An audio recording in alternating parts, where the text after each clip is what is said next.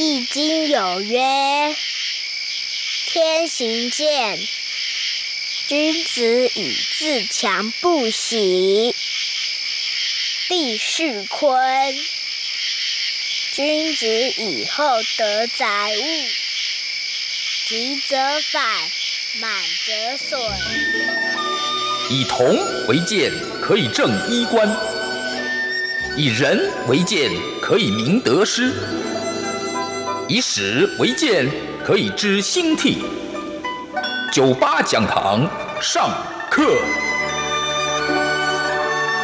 这里是 FM 九八点一 News 九八电台，欢迎收听九八讲堂。我是铭传大学历史老师骆芬美。今天要在节目中跟各位听众分享的主题是刘敖在台湾历史上被抹黑的人物。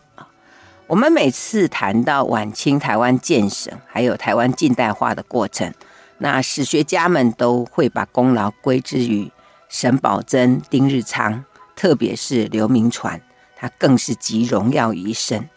但是这一位刘鳌先生呢，他在中法战争期间，他跟刘铭传冲突，然后在中法战后被刘铭传所整肃，遭到这个斩监后，然后被。流放到黑龙江戍边，而且死在当地啊。那在史书上面哦，这个刘敖不仅形象很差，甚至呢，他在台湾任内所做的事情是完全的被忽略啊。那因为刘敖跟刘铭传两个人之间哦，有所谓的二刘之斗哦。那他的原因，我在之前的节目谈过，我这边稍微再说一下。他们的斗争主要其实是源自于他们各自的组织，还有他们组织所属的军系。那我们知道刘铭传的组织是李鸿章，他是淮系；那刘鳌的组织是左宗棠，他是湘系啊。那也就是说呢，刘铭传跟刘鳌不和的原因，其实是湘淮之争啊。那其实哦，说穿了。这个湘淮之争哦，是清朝廷故意让汉人的湘淮两军来相互牵制，呃，这样子可以让他们任何一个军系都不会做大哦。那也借此呢来保护满族皇室的政治势力。但是这样的一些举措呢，却埋下了刘敖跟刘铭传之间的冲突啊啊、哦呃。那我们历史上经常都是成王败寇嘛啊、历史是很现实的。但是有一句话说哦，凡走过的必留下痕迹啊，所以这个刘敖不可能没有留下任何东西。所以今天呢，我就要来为听众们来介绍这一位在台湾历史上被抹黑的人物刘敖。刘敖字兰州，他是湖南岳州临湘人。他出生的年代哦，呃，其实。不是那么明确啊，不过据这个徐雪姬教授的研究，他的推论是说，他的出生年代应该跟左宗棠差不多哦。那所以这样来推算的话，可能是在一八一二年，就是嘉庆十七年出生。那刘鳌这个人的能力怎么样？他的人缘怎么样？为什么他在台湾最后是这么样的失败呢？啊，那我们先来看看他早年的经历。按照这个徐雪姬教授跟郭志军的研究哦，他说这个刘敖他大概是在咸丰十一年（一八六一年），也是约略大概四十九岁的时候，他跟从了左宗棠的湘军，那也投入了这个左宗棠的这个麾下啊，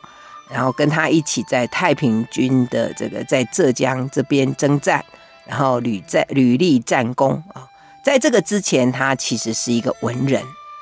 然后到同治三年（一八六四年），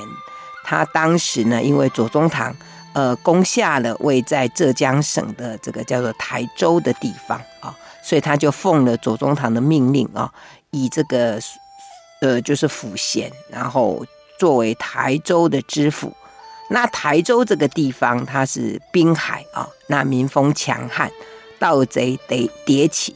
那所以刘鳌就把他大加整顿啊，他把他们的这个就是首领把他抓起来之后，又把他的部部部下呢把他放走，所以这样子这些盗贼的祸患就消就消弭掉，这是在当时的情形。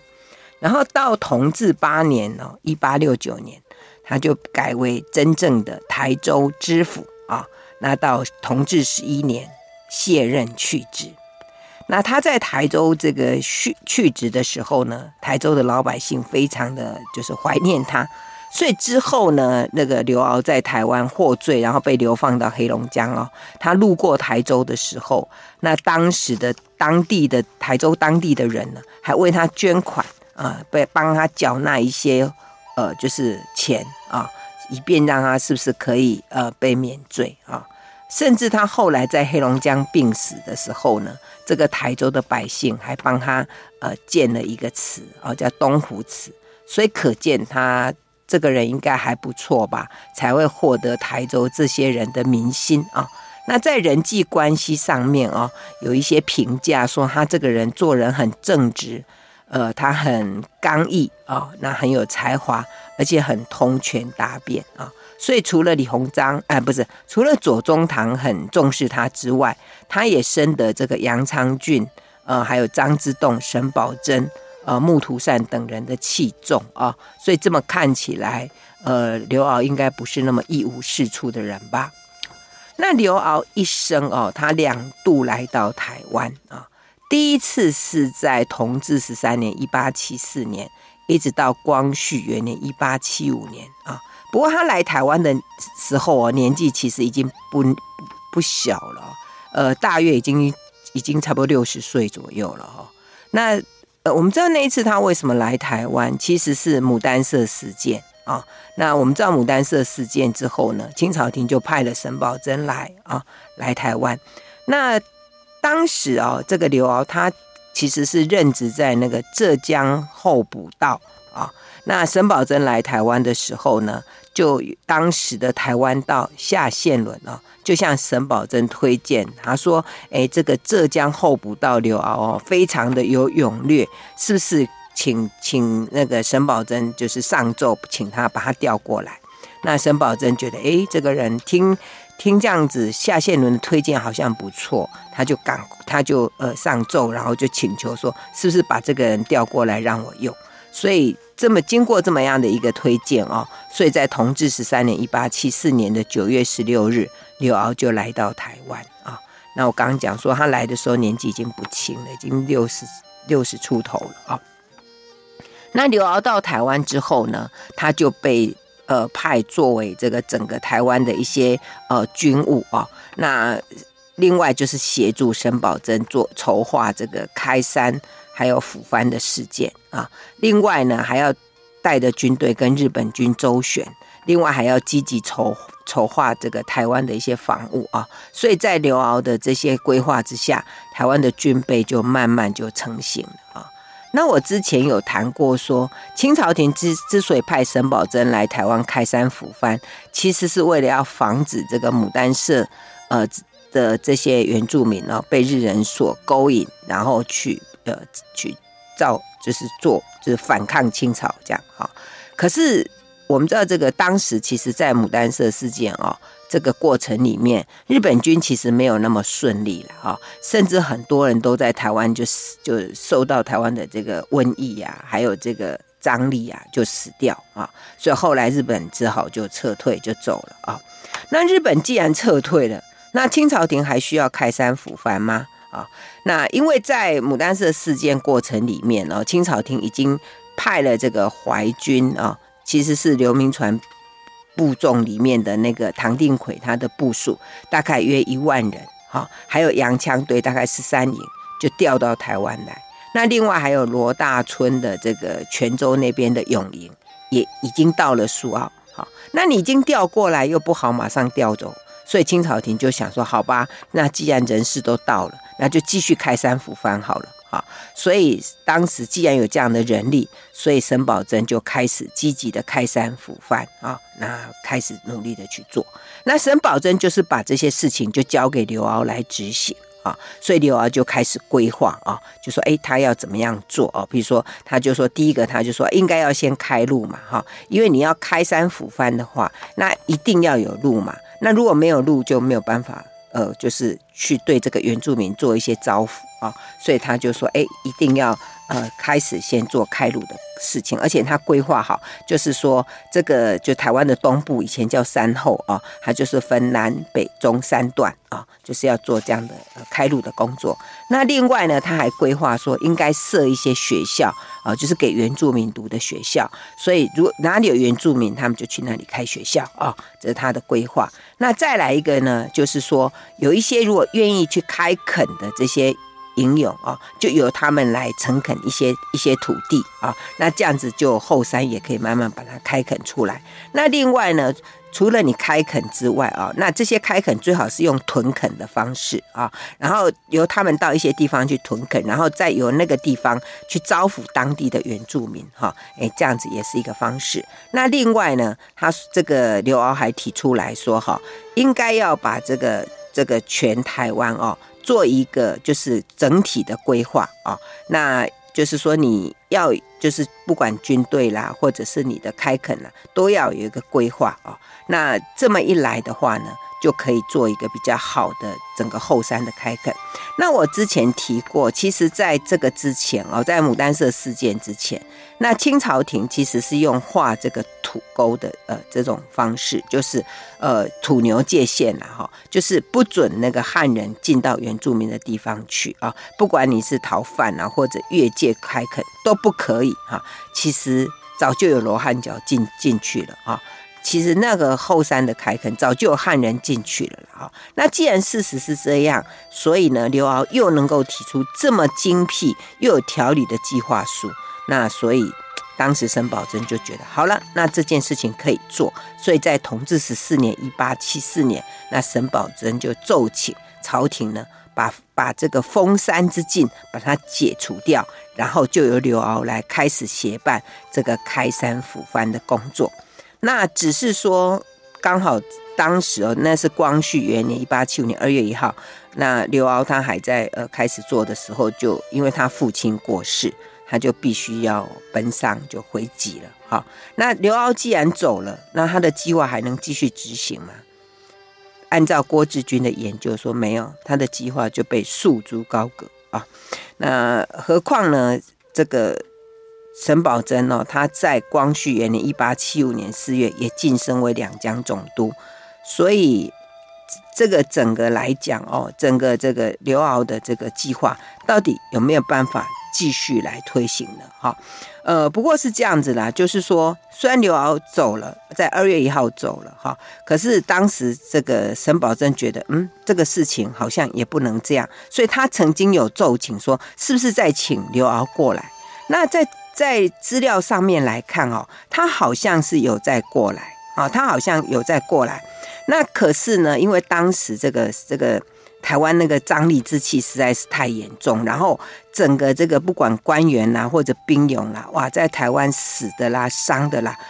人数哦，据说有达到一千九百八十人呢。所以沈葆桢看来觉得啊，这事情好像这样推下去也不是办法。呃，所以他就就奏请说，不然让这些军队哈，可不可以可不可以就是轮番更替，然后让他们有些就回回回回去回回到大陆去好了哈。那加上沈葆桢，他又在七月二十号又回到中国去任他的新职啊。那可能在这时候刘遨也走了啊，刘遨也走了，然后接下来台湾的新任的这个巡抚就是。丁日昌嘛，啊，他一来以后，他就说啊，沈葆桢的这个整个开山抚番的这个论调啊，真的也不可行，他就把它整个把它这个解除掉啊，所以这个其实就是呃，整个沈葆桢在台台湾的一些工作，然后刘敖的跟他配搭的工作，也因此呢，就随着沈葆桢的离开台湾，这事情就告了一个一个段落啊，这是有关刘敖在开山抚番方面的贡献。那另外一个呢，其实沈刘遨还参与过的一个工作，就是筹建这个恒春城啊。呃，各位听众，如果你有看过那个《海角七号》的电影啊，你应该对那个恒春恒春的古城有一点印象啊。那我稍微介绍一下恒春啊，恒春它古名叫做廊桥哦，它是这个这个名字廊桥是呃。台湾族语一种对兰科植物的称呼，那也是当地原住民的族名哈。所以瑯嶠那个是八番社就是指恒春地区的原住民部落。那当初的这个牡丹社事件就是发生在这个地方。那早年这个荷兰人呃占领台湾的时候啊，恒春那个地方完全还没有开化啊。那郑成功来的时候呢，他曾经有呃。有有有派军队到这边啊，然后后来到清朝时候，一七八六年，因为发生那个林爽文事件嘛，那清朝廷就把恒春这边列为禁垦地，那不准汉人移居啊。那我们知道到牡丹社事件发生以后，那沈葆桢到廊桥，然后就有地方的士绅就建议说，哎，这个地方哦，地势险要，应该设为县治。那沈葆桢也认为说，哎，整个台湾的南端完全没有防御是不行，所以就奏请筑城啊。那因为觉得这个地方四季如春，所以就改为恒春。那我们知道在之前哦，清朝廷是不准台湾盖那种墙的这个城啊。那这以后才开始哈。那当时呢，因为沈葆桢他要他建议要要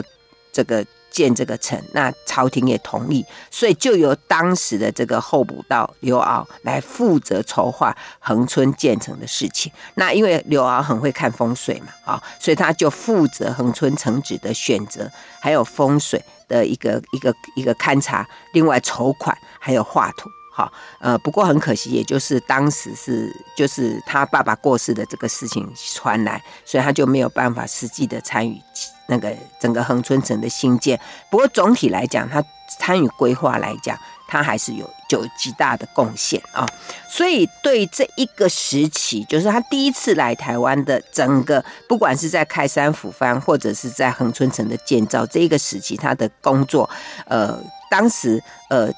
这个。他的他的这个上司沈葆楨给他的评价说：“哦，他相伴台防，实心实力，不避嫌怨，啊，是不可多得的人才。”这是沈葆桢对他的评价。OK，我们先谈到这里，休息一下，广告过后再回到 News 九八九八讲堂。欢迎回到 News 九八九八讲堂，我是洛芬美。我今天在节目中跟各位听众分享的主题是刘遨。在台湾历史上被抹黑的人物啊，那刘遨一生中两次来台湾，第一次是在同治十三年（一八七四）到光绪元年（一八七五）哈，那其实那个时候他年纪差不多已经是六十岁了。那我们前一段有提到说，他在光绪元年一八七五年为什么会离开台湾？是因为他的父亲过世，所以他就奔丧回籍啊。那等到他守制三年完那个服除之后，呃，本来是沈葆桢要他，因为当时沈葆桢是担任那个两江总督嘛，有邀请他到江苏去任职，他没有，他没有去。那后来呢？因为是，因为左宗棠刚好西征回江，就把他邀到南州去啊，以这个南州道来协助那个左宗棠处理一些营务的呃事情，还有筹措这个粮饷。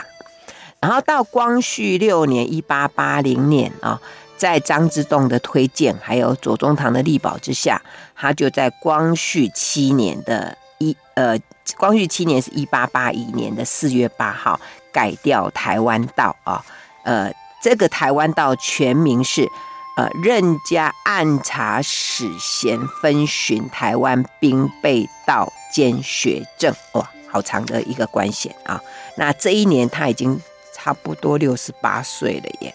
以那个时候来讲，他算身体很好哦，啊，然后他就来台湾，这就是他第二次呃来到台湾。那那个时候哦，台湾因为还没有设巡抚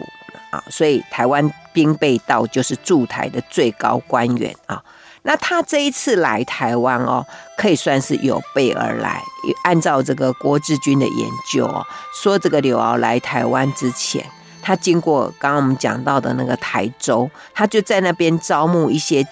呃，就是泥木呃泥就是泥匠还有木匠哦，这些一百人。然后呢，把他们做一个就是编，就是编排，然后让他们来台湾，呃，就是协助台湾的一些呃建设。所以他们这些人来了之后呢，就是协助呃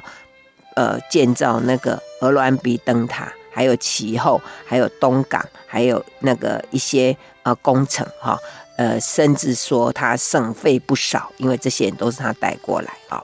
然后刘敖任职之后呢，他做了几项的一些药物啊，那有一些我在之前的节目提过，不过我在这边就再把它做一个整合啊。呃，他做的第一件事情呢，就是呃协助那个钱玉英哦，把这个台湾的这。的这个巡道就是移到中部哈，我们我上次有提过说，那个福建巡抚陈玉英来台湾巡视的时候呢，他就觉得整个台湾的中部防备不足，所以就要把台湾的道府知阙啊，然后移一个到中部来哈。那当时啊，因为陈玉英在台湾的时间很少，所以他就要台湾道刘遨去勘察啊。那据刘。那个刘敖哦，他根据当时的这个台湾知县朱干龙所画的图，呃，就认为那个就是下桥头，也就是桥之图，今天台中那个地方是最理想的。好。那这个地点有有经过钱玉英的同意啊，不过后来因为钱玉英在光绪八年（一八八二年），他就升任为云贵总督嘛。好，然后当时的这个福建巡抚就由张召栋来继任。那张召栋对于这个把这个这个就是一些重要的一些办公府城搬到台中，呃，不太同意啊。而且刘骜也没有太坚持，所以后来这件事情就不了了之。我上次提说，后来一直到刘铭传就任台湾巡抚的时候，也到这边来巡查一下，然后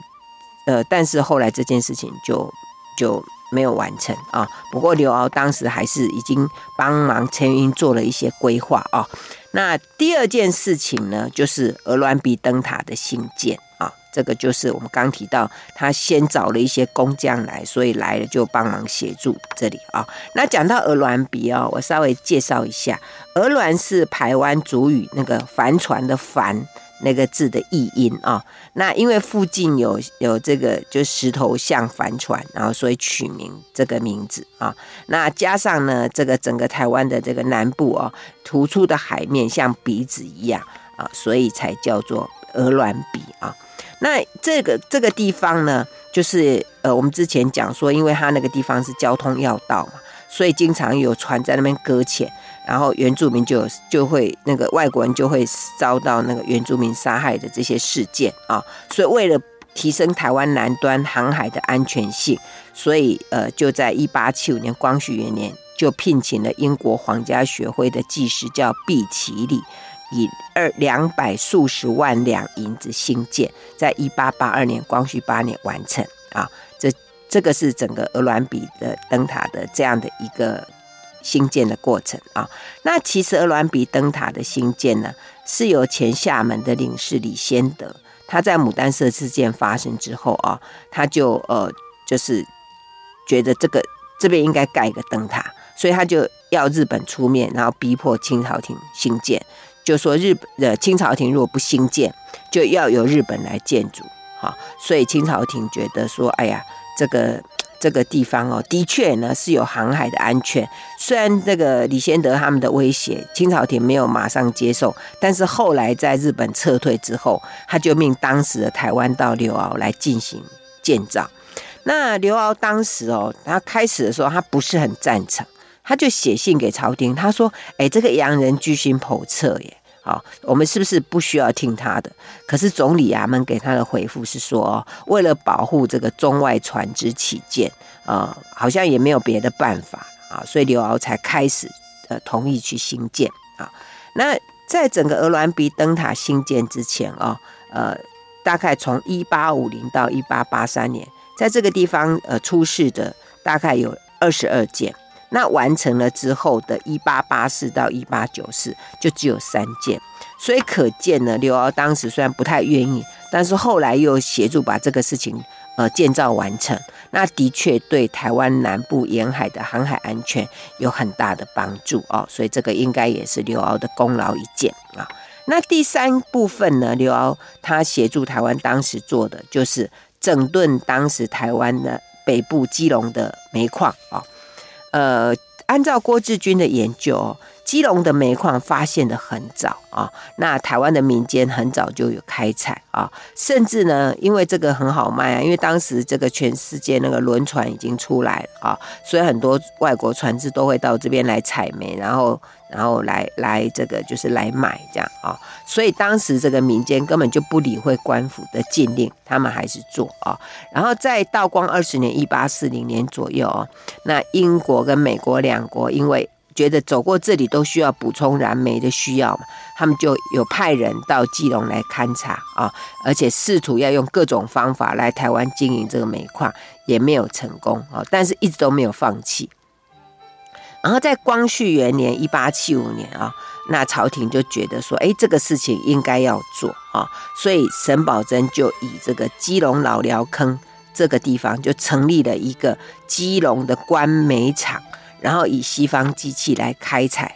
这个地方的煤矿，这是整个中国官方开采煤矿的开始啊。然后就要这个当时的台湾道来就近督办啊。但是自从他开办以来，因为所任都不得其人，所以整个 煤炭哦，不管成色也不好，然后斤两也好像都不实哈。然后就就是亏损累累。然后等到刘敖到任以后啊，等到后来刘敖到任之后，他就觉得，哎，这个这个官煤局有一定有各种弊病，他觉得一定要加以整顿啊。所以当时刘敖他据他的这个这个这个巡查哦，还有还有观察之后，他说，哎，可能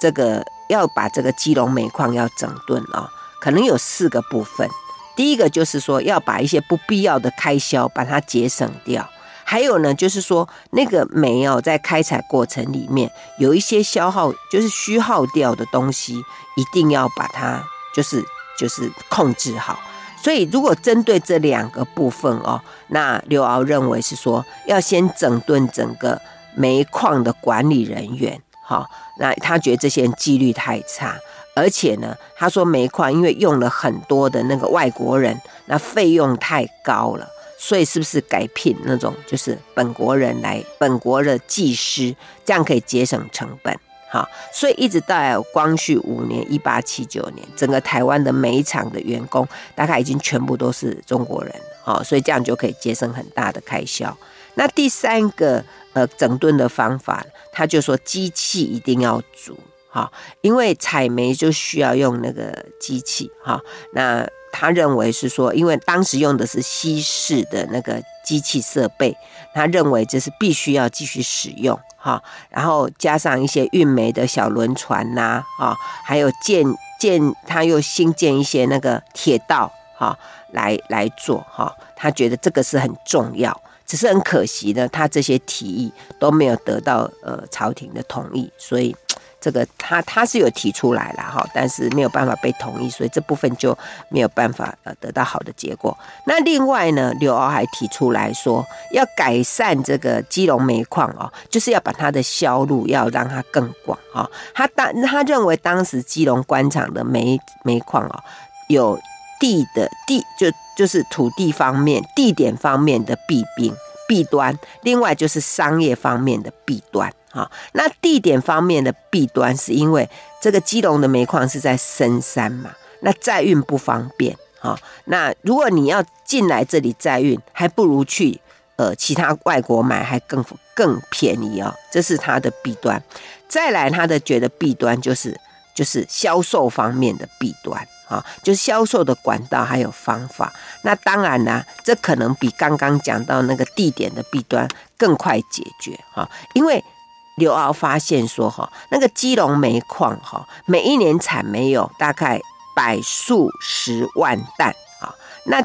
这个基隆开发局的那个船政局哦，他们只用数万两，哎，奇怪。”就是好像就把那个煤就囤积起来，也不去卖哦。他觉得奇怪啊，为什么有那么大的产量，可是却只卖一点？所以呢，刘敖就积极的替这个基隆煤矿开发市场啊。譬如说，他说：“哎，应该先在上海设一个一个一个据点，然后把煤运到那个地方，呃，去卖。”啊！而且他还请那个招商局的唐景信说：“你是不是帮我规划一下哦？就是在上海那边帮我规划一个销售点。另外又要派人到汕头啦、香港啦、厦门等地去推销，找买主去开拓市场哦。他觉得这个销售的管道非常的重要哦。那另外他又认为是说，如果要把这个整个基隆煤矿的弊端改掉，还要实行包商制度哈。他说基隆的煤炭分三种哈，一种就是官炭嘛。就是一定要留下来给官方用啊、那另外一种呢，就是碳粉，还有其他的这些碳呢，可以包给商人哈、然后找一个大主顾来专理，然后呢，再把一些，就是说主要就卖给那种大的主顾，不要卖零售的。他说零售这些呃不太好啊、不过呢，他这些提议呢。当时的福建督府也不太同意，而且那个煤炭的售价又居高不下。有些大的行商，他刚不是说找一个大大的那个主顾来专门处理嘛？可是那个大行商，所以你太贵了，人家又不愿意承销，所以他想到的这个包商的这个办法又没有办法实行。呃，不过不管怎么样啦，在刘鳌任台湾道的期间哦，呃，在这个。特别是在一八八一年，就是光绪七年，整个基隆煤矿的煤产的总量哦，呃，提高了哦，就是增加了百分之二十五到百分之三十哦，就增加了哈，而且这个这个整个这个煤的这个销售也整个提升了很多哈，所以可知道可以知道说，其实刘敖哦，经过他的整顿以后，整个基隆煤矿的这。煤矿的这个呃效益上面，其实很有很大的提升，这应该也是他功劳一件。好，我们先谈到这里，休息一下，马上回来。欢迎回到 News 九八九八讲堂，我是洛芬美。我今天在节目中跟各位听众分享的主题是刘敖在台湾历史上被抹黑的人物啊。那刘敖他在光绪七年（一八八一年）第二次来到台湾。那这一次来台湾，其实年纪已经蛮大了，也快都快七十岁了哈。在当时来讲，这个人可能身体真的很好哦。那他来台湾之后呢，主要的事事工大概第一个就是我们刚刚提到，他要协助那个钱玉英哦，要把这个台湾的那个就是那个重要的地的那个部署呃迁到中部。呃，可惜没有成功啊、那第二个就是写那个新建鹅銮鼻灯塔。那因为这个新建，让整个台湾南部的这个航海的安全，呃，有一个很大的一个一个，就是减少很大很大的一种祸的一个灾难。那再来就是整顿基隆煤矿哦。那在它的整顿之后，整个基隆煤矿的产值还有销售都有很大的一个进展啊、那接下来呢，他就是在台湾有从事。都市建设哦，那他在台湾的都市建设主要有两个，一个就是兴建台北城，一个就是整顿台湾府，也就是今天台南市的市容啊。那我们先来讲这个兴建台北城的这件事情啊。我在之前的节目里面有谈过，说台北府的设立哦，是由沈葆桢在同治十三年（一八七四年）提出啊，但是台北府设了之后，台北的城墙一直没有建造。啊，然后等到钱玉英在光绪八年（一八八二年）来台湾，他就觉觉得这个，他就把这个台北府的府城基址把它勘定，让整个台北城可以开始呃这个建造起来。他当时是预计要在光绪八年的十月就把它完工啊，但是因为在三月的时候呢，这个钱玉英就被委为这个云贵总督，然后他就把台北。筑城的这个工作就交给台湾道刘敖来处理啊。那因为刘敖之前他见过恒春城啊，而且他又懂风水，他所以他就把钱玉英的整个计划都把它变更过来啊，就把他原来规的这个看好的这个规模还有机制啊，就完全把它废弃掉。那因为变更设计哈，经费问题就。就更形严重的短缺啊！那刘鳌为了这个经费的问题，他就以派捐还有劝捐的方式来解决。不过这样就引起两个问题：第一个，因为你派捐嘛，就是说，哎，你说，哎，这个人捐多少，那个人捐多少，就造成了这个台湾漳泉还有那个客家籍这些人士的纷争，因为大家觉得你不公平，为什么捐比较多，他捐比较少之类啊？那第二个呢，因为他要这些人捐钱。就使得台北当地的一些士绅哦，他们就可以借此就干预了整个台北城形的一些形式。譬如说哈，各位听众有没有发现，台北城的那个城门里面就有一个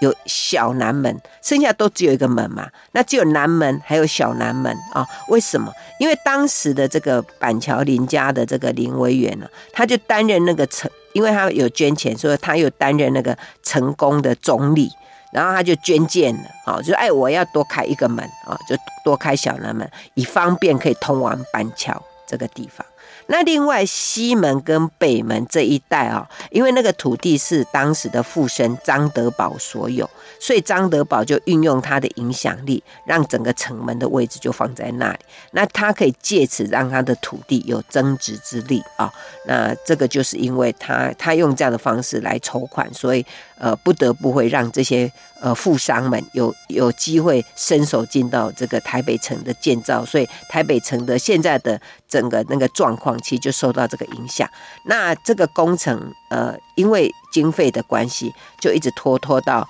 一直到光绪十年一八八四年十月都还没有完工啊。但是因为后来这个侵法战争发生嘛，那那法国人打过来，那为了这个防守上的需要啊，虽然经费很短缺。还是要加紧赶工啦，所以后来终于在呃光绪十年一八八四年的十二月就完全的完工啊。那整个台北府城哈、哦、是清代完工最迟，但是最讲究的城池。那一般人都以为这个台北城是刘铭传建的，不是，其实是刘遨建的啊。这所以呃，我们今天在台北市到处走来走去哈、不要忘记。那个城是刘遨建的啊，好，那除了台北城之外啊，另外他就是去整顿那个台湾府，就台南市的那个市容哈。呃，按照这个郭志军的研究，哦他说这个刘遨来台湾，呃呃，他就巡查各地，特别是台南嘛，哦，台湾府城，那他就巡查，他就觉得那个地方哦，那个街道很窄，然后那个那个水沟很脏，好，那。因为很多脏东西都塞在里面，所以造成那个疾病丛生呐。所以他就想要开那个大马路，然后开运河，然后把那个水呢就引到城里面来。那这样子可以让城里面的那个呃又可以有水运这样啊。呃，但是市民都不要哈，所以只让他改一些沟渠，然后把清理一些呃脏东西来扑灭这个一些疾病这样。但是后来，因为刚好那个台南就是台湾府里面啊，就是发生大火，然后就延烧了这个商铺，呃，这个十几间这样子，那整个那个火烧的这样子，那民众都很害怕。那结果这个刘敖呢，他一听到呃有火警发生，他就亲自带。带阵就带队上阵，而且他自己穿短衣短裤，他就跳上那个那个房子上面，还指挥那个士兵把该拆的房子呃拆掉，然后去扑把就是把火给扑灭掉啊、哦，那整个火势才停止下来，就民众就因此就对他非常的感激，然后还称他刘青天啊、哦，那所以这个就是当时。啊，整个刘遨在台南赢得民心的一个很重要的呃状况，然后在光绪十年，他还发动整个那个兵士啊，去填就是填那个海，然后把那个安平的大路大大马路把它盖起来啊，所以。哇，也就因此就更得到那个整个台南府城市民的爱戴啊，呃，所以后来刘敖因为被刘铭传所弹劾嘛，就把就把他充军到那个黑龙江。那当时台南府城这边的人觉得哇，这个刘敖他们对他觉得他真的是有功于台南啊，然后就觉得这个刘铭传很坏啊，所以他们还。呃，替那个刘遨刻一个呃巡台退思录，然后来怀念他啊、哦，所以这就是呃刘遨当时在台湾所做的这个都市建设的一个状况。那另外呢，刘遨在军事防备上面，他其实也是有很大的功劳哈、我们知道这个光绪九年一八八三年，就是呃当时因为法国跟中国的关系哦，非常的紧张。那清朝廷就知道说中法战争大概不能避免，那台湾这里可能会被波及到，就命令当时在台湾的这个台湾道刘敖由他来负责筹防啊。那当时刘敖的布局里面呢，按照徐雪姬教授的研究，他就说这个刘敖把全台湾分为呃，就是前后北中南。那所谓后就是后山，就是从花莲、水尾、卑南到三条龙，一直到凤山，这个叫做后后路啊。那北路就是大甲溪以北，一直到苏澳。那中部就是曾文溪以北到大甲溪以南。那南路呢，就是曾文溪呃以南呃五路啊，大概这样。然后分别派一些将领啊来来领导啊。那整个刘遨就是。呃，把整个台湾的这个防备，把它做一个整体的规划。那另外在兵力方面呢，他就派他儿子刘继南回到他的老家去募一些勇营来哈，然后也招募一些会战争呃善战的，还有呃的一些人。那另外呢，又去招募一些呃就台勇啊，就这些台勇他们要熟悉地形的哈，而且能够战能够战争的人。另外呢，他还举办那个团练，哈，然后又招募一些水勇，哈，给他们训练，以便如果战争发生的时候，这些人可以投入战场。那另外呢，他对整个战时的这个，就说一旦发生战争，这个军械要怎么补充，还有这个运输的管的这个业务等等，他也很重视，所以他都事先就加以规划好。譬如说设置火药局啦，然后他去呃请求朝廷那个买那个水雷，还有修筑这个安平、其后，还有澎湖等地的炮台。哈，所以他想说，哎。如果可以这样子妥善安排好，万一战争发生就没有问题。那另外呢，他还这个这个能够就说把这个台湾跟厦门之间的这个就是交就是这个讯息交流的管道，也把它做了一个妥善的安排。啊，不过以上的整个它的布局哦，主要都是以台湾府就台南为中心啊，这个也是后来他跟刘铭传冲突的一个很大的原因，因为他一直把重心放在台南，其实北部需要经费，他也不拨过去。那当然，为什么他会这样子哈？按照徐雪姬教授的研究，他说，第一个以当时来讲，台湾府城就是整个台湾的根本嘛。就台湾的一个原来的重心就在那里，而且台湾府城里面有那个就是这个军饷的这些库房，还有子弹的库房，还有武器的库房。那一旦台南失陷了，后果就很惨重啊。那再来一个呢，就是台南府这边距海也不远嘛。那如果一旦呃，有这个这个这个大，就是这个河河水能够上涨，然后船敌船就可以从这里登陆。那一旦登陆的话，那